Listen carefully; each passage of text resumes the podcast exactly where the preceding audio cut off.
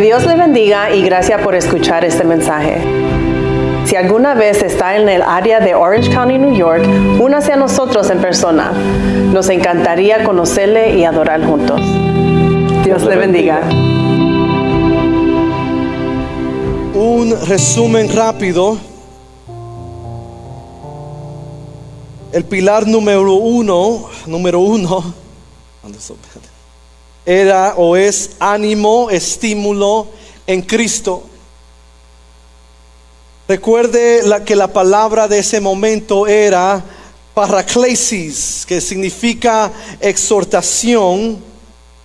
La pregunta era para ustedes y para mí y para mí primero responder si hay paraclesis, si hay ánimo encontrado en mi vida estando en Cristo. Y si lo hay, ese aliento debería ayudarme, ayudarnos a nosotros sostener, apoyar la unidad que Dios nos llama a vivir. Pilar número dos, el consuelo del amor. La palabra ah, para consuelo es para mución, una persuasión, un convencimiento, eh, un, ser persuadido. Ah, la pregunta era, uh, cuando pensamos en nuestras vidas, vemos o hemos sentido el amor de Dios hacia nosotros.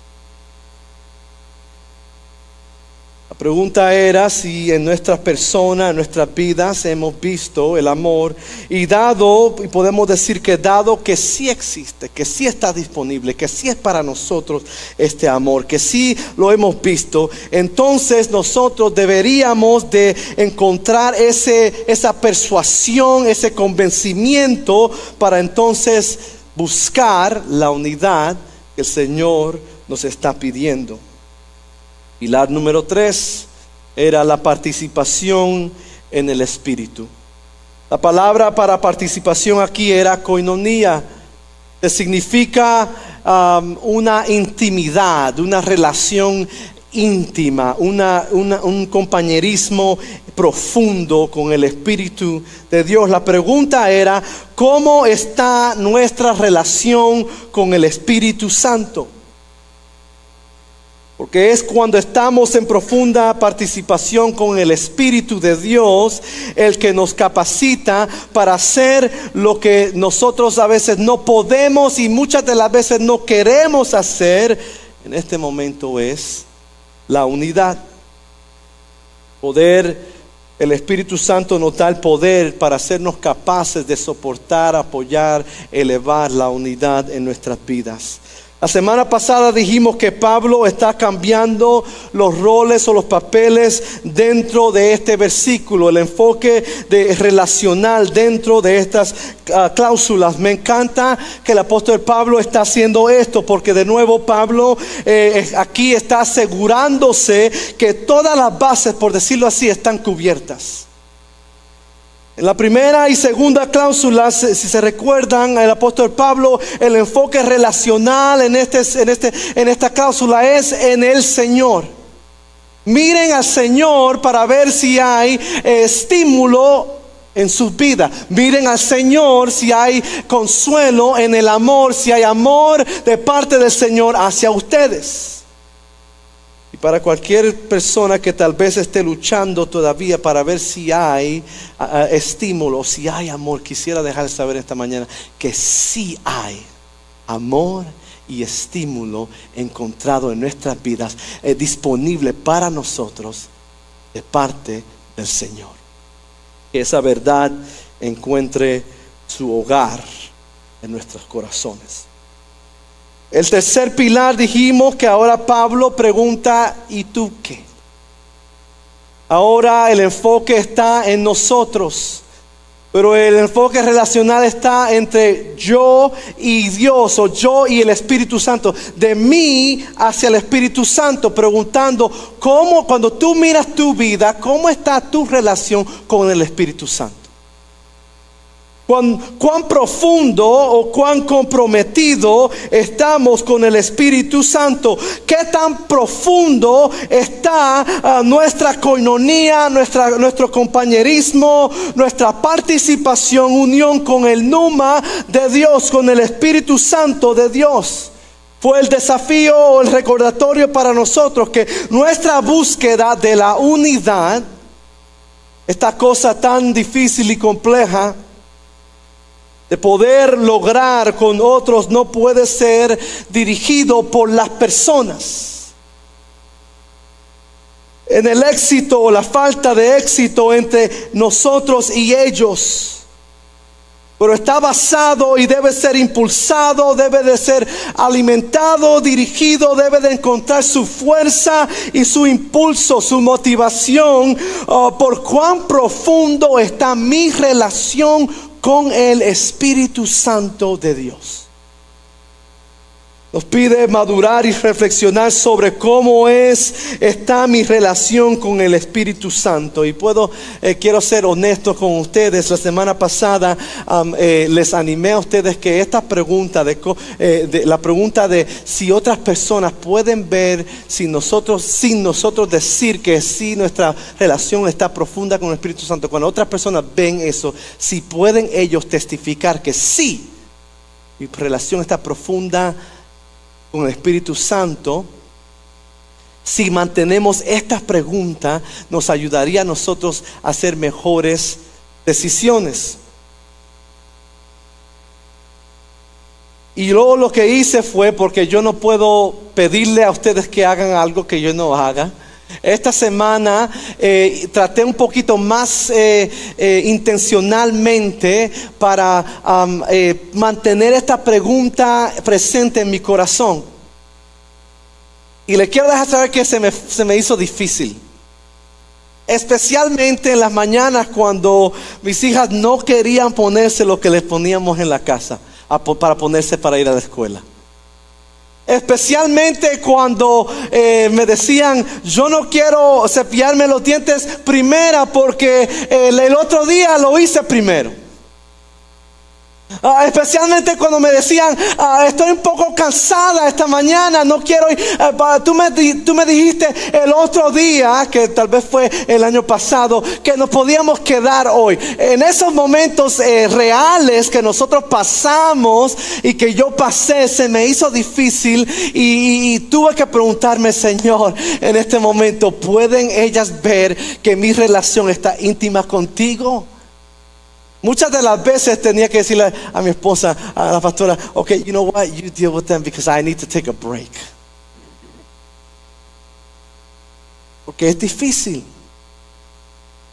Porque no es, no se trata de nosotros decir solamente si mi relación es profunda con el Espíritu Santo, sino que otras personas tienen que poder ver sin yo decir que sí mi relación es profunda, íntima con el Espíritu Santo. Fue difícil y es difícil, la unidad difícil. No es fácil, pero es posible a través del Espíritu Santo que nos da la fuerza para hacerlo. Hoy Pablo entendiendo el hábito humano, entendiendo nuestra humanidad, Pablo ahora cambia de nuevo el enfoque relacional. Pablo ahora cambia el enfoque a nosotros, el problema ah, eh, hacia nosotros. Eh, eh, él se enfoca en el problema principal humano de nosotros. Se enfoca en, la razón o las razones obvias y principales que si le preguntamos a cada uno de ustedes, si nos preguntamos nosotros, ah, tal vez nos diría lo mismo, que lo más difícil que, me que, hace, que lo que me hace más difícil buscar la unidad con otras personas son las personas. Es el otro humano usted y yo. No puedo porque ellos me hicieron esto. Si ellos o, o, ellas o estas personas solo hicieran o dijeran o pensaran como yo pienso, en realidad decimos y pensarían como nosotros porque Nosotros pues, todos pensamos que somos los más eh, eh, pensadores más lógicos, ¿verdad? Si ellos hicieran como yo. No lo haré porque no me voy a exponer, a, arriesgarme a alguien otra vez. No puedo porque ya sé lo que van a hacer. Conozco el patrón, lo puedo ver de a millas. Ah, Dios, a veces nosotros decimos, Dios no quiere que yo lo haga. Una de las principales razones por las que la gente deja de ir a la iglesia o asistir a la iglesia es por la gente. Tom Rainer eh, nos recuerda en un libro, dice, no venimos a la iglesia por la gente, venimos a la iglesia por Cristo. Y, si sabe, y, y ya sabemos esto, y si sabemos esto, y aún sin embargo las personas, el humano, siguen siendo nuestro principal problema. Algunos incluso deciden quedarse en casa por las personas. No voy a ir porque mejor estoy aquí solo o sola. Ojalá trataríamos a la iglesia como tratamos a nuestros trabajos. Ojalá pudiésemos tratar a la iglesia, a nuestra comunidad, como trataríamos el trabajo en el trabajo. Y tengo que ir porque es responsabilidad. ¿La iglesia qué? Pablo en Gálatas les dice a esa iglesia y nos dice a nosotros, como seres humanos, estamos en constante batalla con la carne. No solo está él hablando eh, que estamos en batalla conmigo mismo, o sea, yo con yo, mi carne, sino también con mi carne y la carne de la otra persona. En otras palabras, esto es algo que parece continuo, que no es nuevo, que desde la escritura están batallando, está presente en las vidas humanas, no es algo nuevo. Y como esta tensión, iglesia, no es algo nuevo, como esta tensión es continua, la veremos continuamente, también Pablo nos está animando que deberé- debemos de, de ser perseverar, de ser continuos en lo que Él nos está pidiendo buscar y como Él nos está pidiendo a vivir, que es unidos. Pablo ahora cambia el enfoque relacional hacia nosotros, hacia los humanos. Él nos dice que el cuarto pilar que eh, necesita estar en nuestras vidas, necesita ser evidente en nuestras comunidades, que necesitamos elevar para poder sostener ah, de una manera eh, continua la unidad de nuestras vidas, es afecto entrañable. Otras versiones dice afecto y compasión, afecto y simpatía. Recuérdese que podemos poner la primera frase si hay algún en cada una de estas cláusulas. Por ende, diremos ahora en este momento si hay, que Pablo está pidiendo, si hay algún afecto y simpatía. La semana pasada di- dijimos que afecto, eh, dije eh, eh, así rápido que el apóstol Pablo dijo que había afecto y o simpatía, pero la realidad es que aquí cuando leemos el apóstol Pablo no está diciendo y o, él está diciendo afecto y simpatía. Me encanta que Pablo es ese amigo que no deja que las cosas pasen por alto. Me encanta que Pablo no es, que es como ese esposo o esa esposa que siempre me, me corrige o me trae algo a la mente, que no me deja descansar. Tal vez conocemos algunas de estas personas. Esposos, esposas, no se miren, dejémoslos así. Ahora, en este momento, Pablo es como ese amigo corrigiendo, trayendo, trayendo algo a la luz. Ahora eso no es aprobación o afirmación para las personas o para nosotros ah, poder caminar con un espíritu de criticones, de, juzga- de juzgadores. Eso es diferente. Recuerde que Pablo con sus palabras no está eh, juzgando a la iglesia de Filipenses, sino está afirmándola por medio de estas cláusulas, por medio de estas palabras. Pablo no está juzgando como podría hacerlo o podría haberlo hecho Saulo si hubiese sido Saulo que hubiese escrito esta carta, pero no es. Pablo. La diferencia entre juzgar y corregir es la gracia. La gracia le permite a Pablo juzgarse y corregirse a él mismo primero antes de poder corregir a otros. La ausencia de la gracia es lo que Saulo solía hacer. Él corría detrás de la gente buscaba a la gente, saltaba a, la oportunidad que él pensaba que él necesitaba porque a veces pensamos que yo tengo que decirle a esta persona esto. Saulo así era. Saltaba a la oportunidad ah, de, cuando él veía algo que él pensaba que él necesitaba llamarle la atención a algo o a alguien para luego buscar, no metafóricamente como algunos de nosotros hacemos, sino literalmente buscar a esas personas y matarlas. Nuestra oración es que elijamos ser como Pablo y no como Saulo, iglesia. Que caminemos primero en gracia y no juzgar primero. Como estamos diciendo, el enfoque relacional de esta última cláusula ha cambiado. Dios a nosotros, nosotros a Dios o el Espíritu Santo y ahora nosotros a nosotros mismos.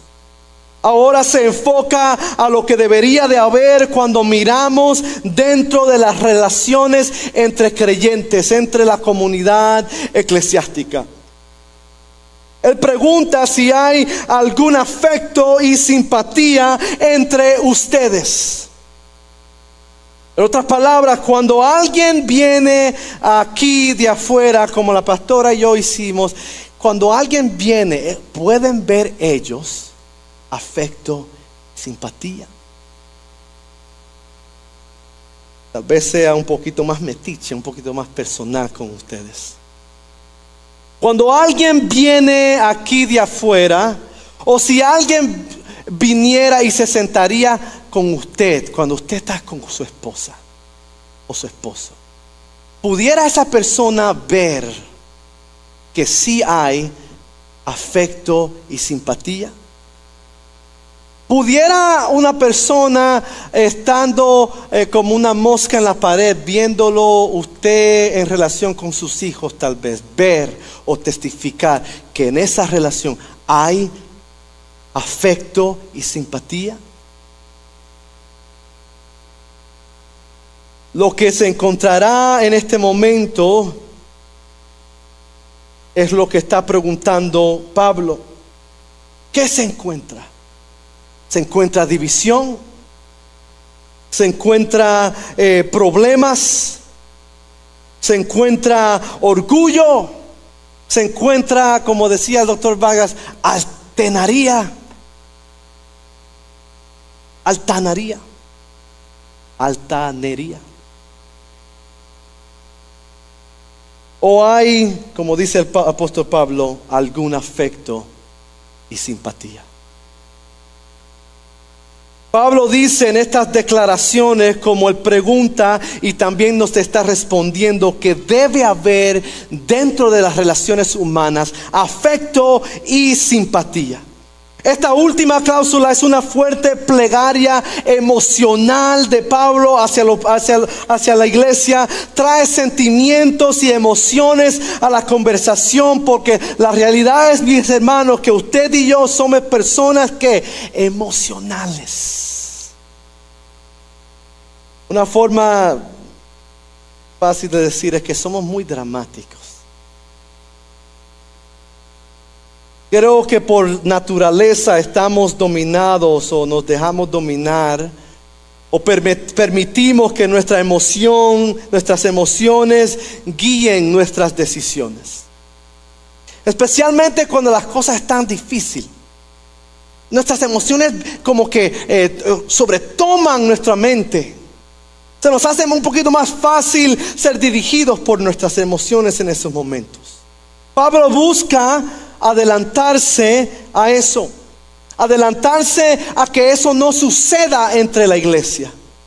Y por eso pone a juego o trae a, mencionar los sentimientos, las expresiones, especialmente cuando se trata entre las personas. Esto arroja la luz sobre lo que realmente son nuestras relaciones con las personas, con nuestras hermanas y nuestros hermanos. Él está preguntando cuál es tu relación, cuál es tu postura, cuál, es tu disposición, tu sentimiento hacia las personas que están a tu entorno. Entendámoslos un poco más. Tiene su lapicero, escriba conmigo. La palabra original aquí para la palabra afecto es splachan. Splachan se escribe S-P-L-A-G-C-H-N-O-N. Splachan. Su significado nos da la comprensión, la comprensión de las partes internas de un cuerpo, incluyendo especialmente las vísceras. Otras definiciones son entrañas o intestinos. La palabra griega original para simpatía es oitirmas.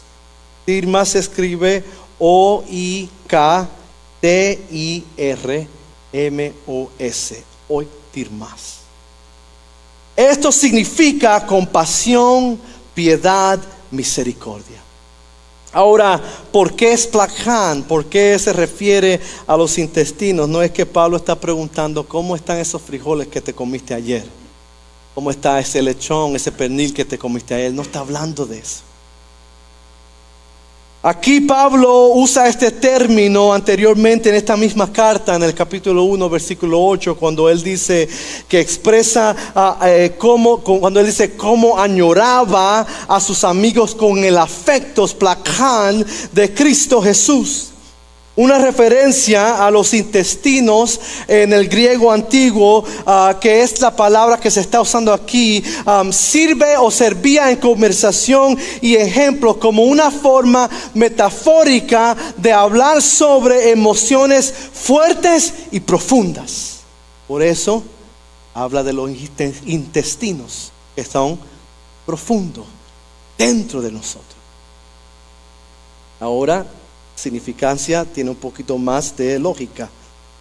Un comentarista dice lo siguiente, de Desplacán, se considera colectivamente como el asiento de sentimientos profundos, afectos y pasiones y se traduce como afecto, ternura, es equivalente al corazón el sentimiento, el asiento o donde residen los sentimientos profundos. La palabra simpatía ahí me encanta cómo escribe um, eh, eh, eh, este comentarista. Dice, la simpatía o tirmas son los sentimientos en sí mismos, las emociones que se extienden a su objetivo. Así podemos entender este último pilar de Pablo como pregunta, eh, como Pablo preguntando, ¿existen sentimientos, compasiones, misericordias, ternura genuinas hacia los otros en ustedes? Son las expresiones de sentimientos que se muestran el uno al otro, son profundas otra palabra es genuinas. Una forma más dura de decirlo es, son las demostraciones o las expresiones de sentimientos como misericordia y compasión y amabilidad y cortesía y amor que se enseñan el uno al otro. ¿Son reales o son falsos? Otra manera es, ¿está usted actuando realmente o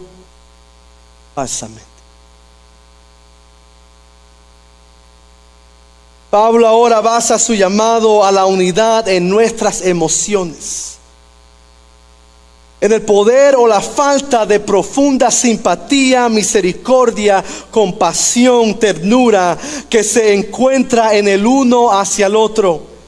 Él está preguntando, el, el, saludo que le das a tu hermano o a tu hermana en la iglesia, ¿es verdadero, es genuino? El Dios te bendiga que tú estás dando en la mañana, en la tarde que tú das. ¿Es real o solo lo dices porque es lo correcto en decir? Tienen unidad, dice, de calidad. Recuérdese, hablamos de esto un mes atrás, que se sostiene profundamente el uno al otro en mente, corazón y oración. Es profundo lo que se sienten por cada uno. O simplemente está diciendo Dios te bendiga solo por decirlo. Simplemente está sonriendo con la persona porque es lo bueno de hacer. Warren Wiersbe escribió, la verdadera unidad espiritual proviene del interior, es un asunto del corazón, porque la unidad, mis hermanos, no se puede fingir, debe ser real, debe provenir, provenir de un lugar profundo, genuino, auténtico. Creo que Dios quiere y mientras estaba preparándome, eh, eh, lo sentí de esta manera, Dios quiere eh, que nosotros renunciemos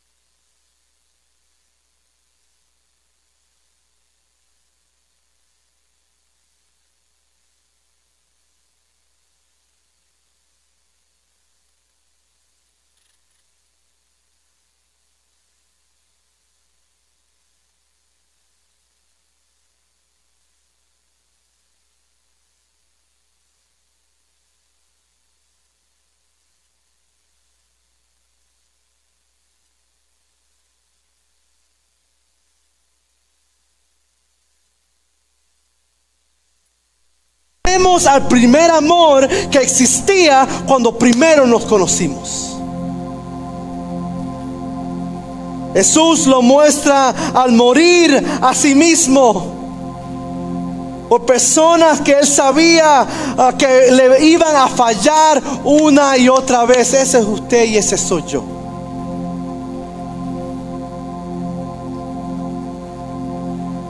Es por eso que en el capítulo 1 de este libro, versículo 29, Pablo dice, pues a ustedes se les dio no solo el privilegio, como un regalo, está diciendo lo que va a decir. He, dado a usted como un regalo, algo bueno. No solo el privilegio de confiar en Cristo, oiga bien, eso lo aceptamos rápido, sino también el privilegio, oiga bien, de sufrir con Él. La unidad se parece muchas veces al sacrificio. El sacrificio se siente y se parece muchas veces al sufrimiento. Por eso es que Pablo también dice en Romanos, y si, y si, en Romanos 8, 16, y si hijos, otra vez él está afirmando eso, y si hijos, dice, también herederos, herederos de Dios y coherederos con Cristo con tal, oiga bien, que padezcamos con Él. Otra palabra para ah, eh, padecer, sufrir con Él. Para que también seamos glorificados con Él.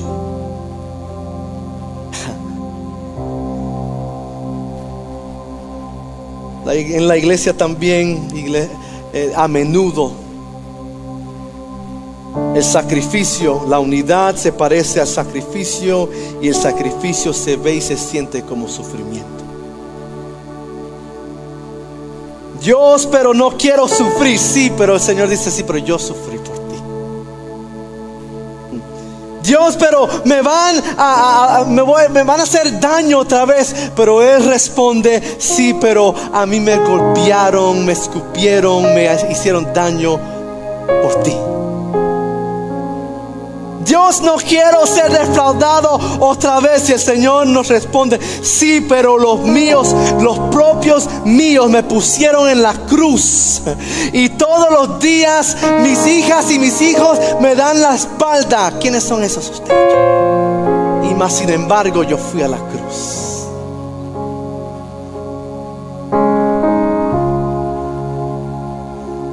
¿Sabe cómo se ve el verdadero amor dentro de la comunidad de Dios, iglesia? Vaya conmigo a los versículos 2 a 5.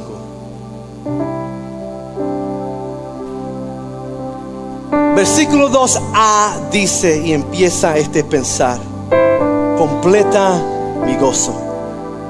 Pablo está diciendo, si tienes todo esto, entonces completa mi, mi gozo. Él está diciendo, eh, muéstrame que hay aliento en Cristo mientras tu vida está en Él. Dice, muéstrame que realmente hay consuelo en el amor. Muéstrame que hay participación en Él y con el Espíritu. Muéstrame que en tu vida hay cariño y simpatía ah, ah, genuina entre ustedes en su corazón. ¿Cómo Pablo? Preguntamos todo. Gracias por preguntar. Él dice aquí en el versículo 2b y empieza diciendo, siendo de la misma mente teniendo el mismo amor, estando en pleno acuerdo y de una sola mente. Dice, no hagan nada por ambición egoísta o vanidad, sino que en humildad, o sea, hay, tiene que haber humildad dentro de nosotros. Consideren a los demás más importantes que vosotros. Otra, otra manera de decirlo, si te molestan, está bien, tú y yo bregamos, tú y yo, pero todavía ámalos. Que cada uno, dice el versículo 4 de ustedes, mire solo a sus no solo a sus propios intereses, comodidades, ah, necesidades, sino también los intereses de los demás. Versículo versículo 5 dice, tened entre vosotros este sentir. Otras eh, versiones dicen, tener entre vosotros este, esta manera de pensar. Otra, otra palabra, otra manera de, de entenderlo es, tener dentro de ustedes esta manera de vivir. Que es vuestro, que es suyo, que usted es dueño de poder hacerlo en Cristo Jesús. Lord. Buscando vivir en unidad, dice el apóstol Pablo, es lo que queremos, iglesia. Es lo que el apóstol Pablo pide de la iglesia. Es lo que el Señor está pidiendo de nosotros. Es lo que nosotros necesitamos desesperadamente,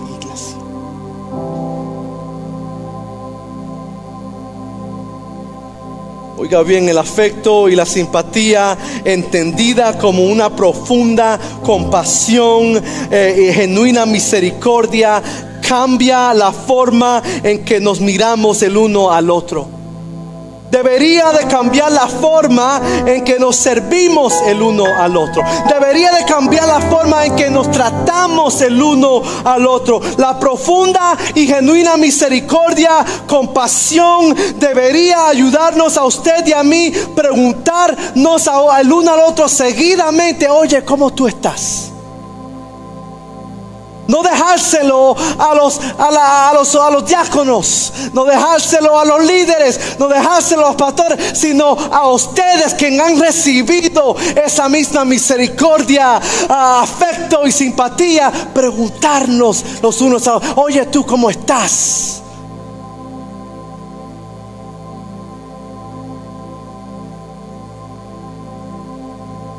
Pero es difícil pero el afecto y la simpatía debería ayudarnos a usted y a mí perdonar más rápido, amar fácilmente y servir ah, fácilmente. Pablo termina esto porque entiende al humano, entiende que difícil es. Él termina esto o hace la transición hacia algo más grande de nuestros propios, propias emociones. Devuelve nuestro enfoque al lugar correcto al decir lo que dijo en Efesios 5, que nosotros nos sometemos el uno al otro en reverencia a Cristo. Él dice aquí, este pensar esta manera de ser, esta manera de vivir ya es suya por Cristo Jesús.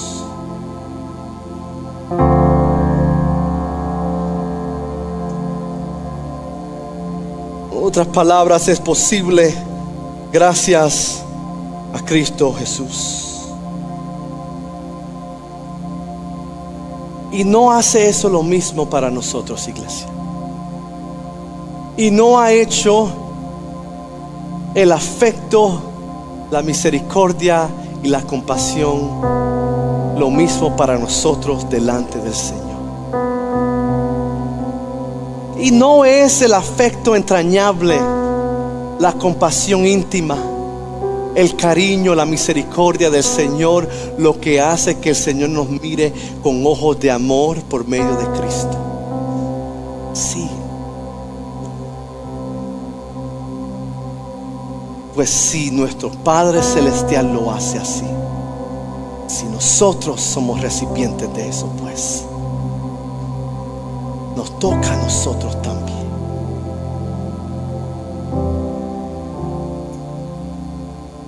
Hoy iglesia, Dios nos pregunta sobre nuestro amor por nuestro prójimo.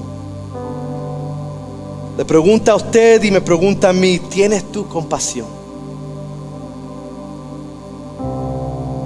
¿Tienes tu sentimiento profundo? Tienes tu misericordia genuina hacia la otra persona. Señor, pero me hace daño, me hace sentir eso. Sí, pero el Señor está preguntando, pero tienes tu misericordia genuina.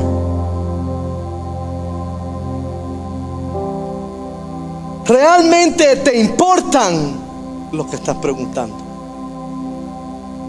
Porque iglesia, no estamos aquí simplemente para venir al mismo edificio, sentarnos juntos por 20, 30, 40 años hasta que alguien se mude, hasta alguien se, se, ponga delante de nosotros y, se encuentre con el Señor, solo para estar aquí, no conocernos, no profundizar nuestro amor, solo venir y decir, no estamos, eso, para eso no estamos aquí. Necesita crecer, profundizar, eh, encontrarse genuinamente el amor entre nosotros. Y si no, lo estamos haciendo mal.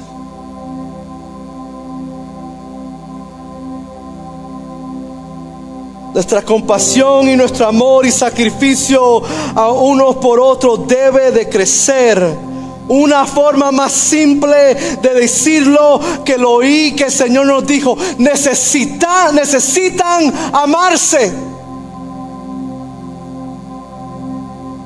Necesitamos amarnos. Necesitamos poder soltar ciertas cosas y amarnos de una manera profunda. Y tal vez no tengamos que ser amigos íntimos. Y tal vez no tengamos todos que eh, conocer el tipo de sangre que tenemos. Tal vez no tendremos que conocer eh, lo más íntimo de cada uno, pero sí debe de haber un afecto genuino, una misericordia íntima entre todos nosotros. Debemos amarnos profundamente, iglesia. Pregunta sigue, ¿hay algún afecto, simpatía? Pablo dice, versículo 5, tengan esta mente entre ustedes. Esa es nuestra oración, Señor. Queremos tener esa mente entre nosotros. Dios está preguntando a la iglesia, Dios está preguntándole al esposo, Dios le está preguntando a la esposa, Dios le está preguntando al padre, Dios le está preguntando a la madre, le está preguntando al diácono, al líder, al pastor, a la persona quien ha recibido la misericordia del Señor, si hay amor profundo, verdadero entre ustedes. Entonces le pido al resto del equipo que suba y nos acompañe. ¿Sabe por qué el afecto y la simpatía es importante? ¿Sabe por qué debemos amarnos unos a otros profundamente y no superficialmente o fingir? ¿Por qué debe seguir estos afectos profundos creciendo dentro de nuestra comunidad? No solo es porque nos hace a usted y a mí mejores no solo es porque nos hace a usted y a mí sentirnos más seguros entre nosotros, no solo porque habrá tormentas en las que nosotros necesitamos pasar y sobretomar, no solo porque nos abre la puerta a las bendiciones del Señor hacia nosotros, pero lo hace, eh, lo hace, es importante también porque las personas que están afuera, las personas que van a entrar por esas puertas deberían de ser encontradas con el afecto, compasión profunda que se encuentra viva en esta casa. Porque es el afecto eh, de compasión y simpatía profunda que el mundo necesita ser encontrado con. ¿Y quién lo va a dar sino las personas que diariamente lo reciben, iglesia? No solamente es para nosotros, sino es para la persona que entra quebrantada, que pueda encontrarse aquí una comunidad, que pueda sentirse aquí una comunidad que se mueve, que crece afecto y compasión profunda y genuina. Una compasión, una misericordia que les ayudará a ellos sanar las heridas que necesitan ser sanadas. Es solamente para nosotros.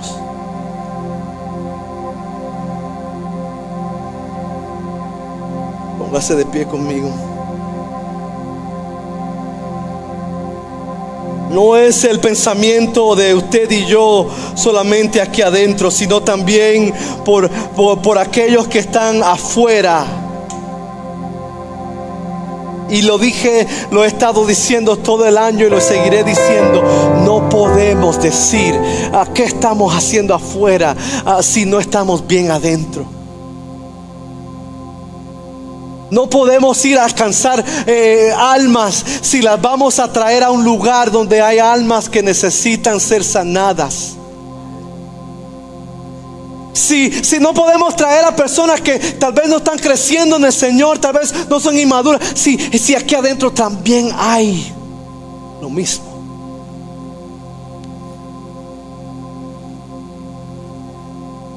Cierre sus ojos conmigo.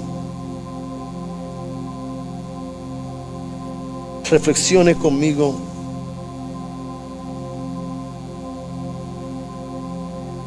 Le doy un momento para reflexionar. Si hay algún afecto y simpatía, es la pregunta. ¿Cuál es mi amor? ¿Cómo se parece? con mi esposa, con mi esposo, con mis hijos, con los que estoy en comunidad. Hoy es el día en que comenzamos a corregir lo que ha sido disfuncional. Cuando comenzamos a perdonar, cuando empezamos a pedir el perdón, es el día en que soltamos lo que tenemos que soltar. Eh, el Señor ya no quiere que nosotros estemos cautivos. El Señor ya no quiere que nuestra iglesia, nuestras relaciones estén en cautividad. La pregunta es, ¿puede usted, podemos nosotros sostener una real y genuina unidad como la de Cristo, primero tenemos que responder, ¿tengo algún afecto profundo para mis hermanos?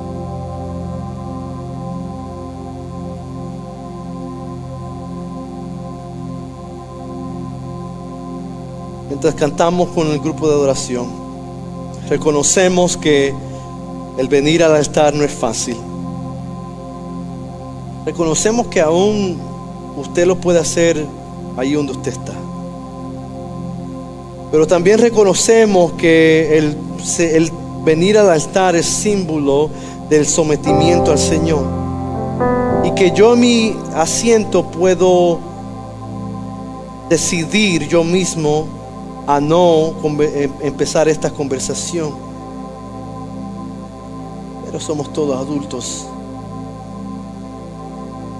Y si usted pasa, amén, y si no, amén, pero la pregunta sigue. ¿Hay afecto y simpatía para mis hermanos? ¿Es superficial o es profunda que se preocupa? Y si nos y si nos y si se nos hace o se nos ha hecho difícil amar a alguien, y si se nos ha hecho difícil eh, profundizar nuestra misericordia, nuestra compasión hacia una persona, tener profundos sentimientos, eh, no le hace a usted una mala persona.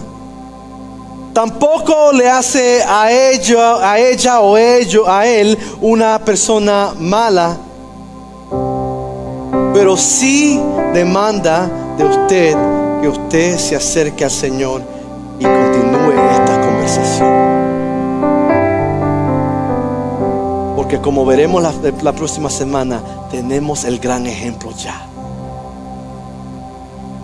Y qué arrogancia nuestra de no poder dar lo que recibimos diariamente. ¿Hay algún afecto y simpatía dentro de nosotros? Es la pregunta.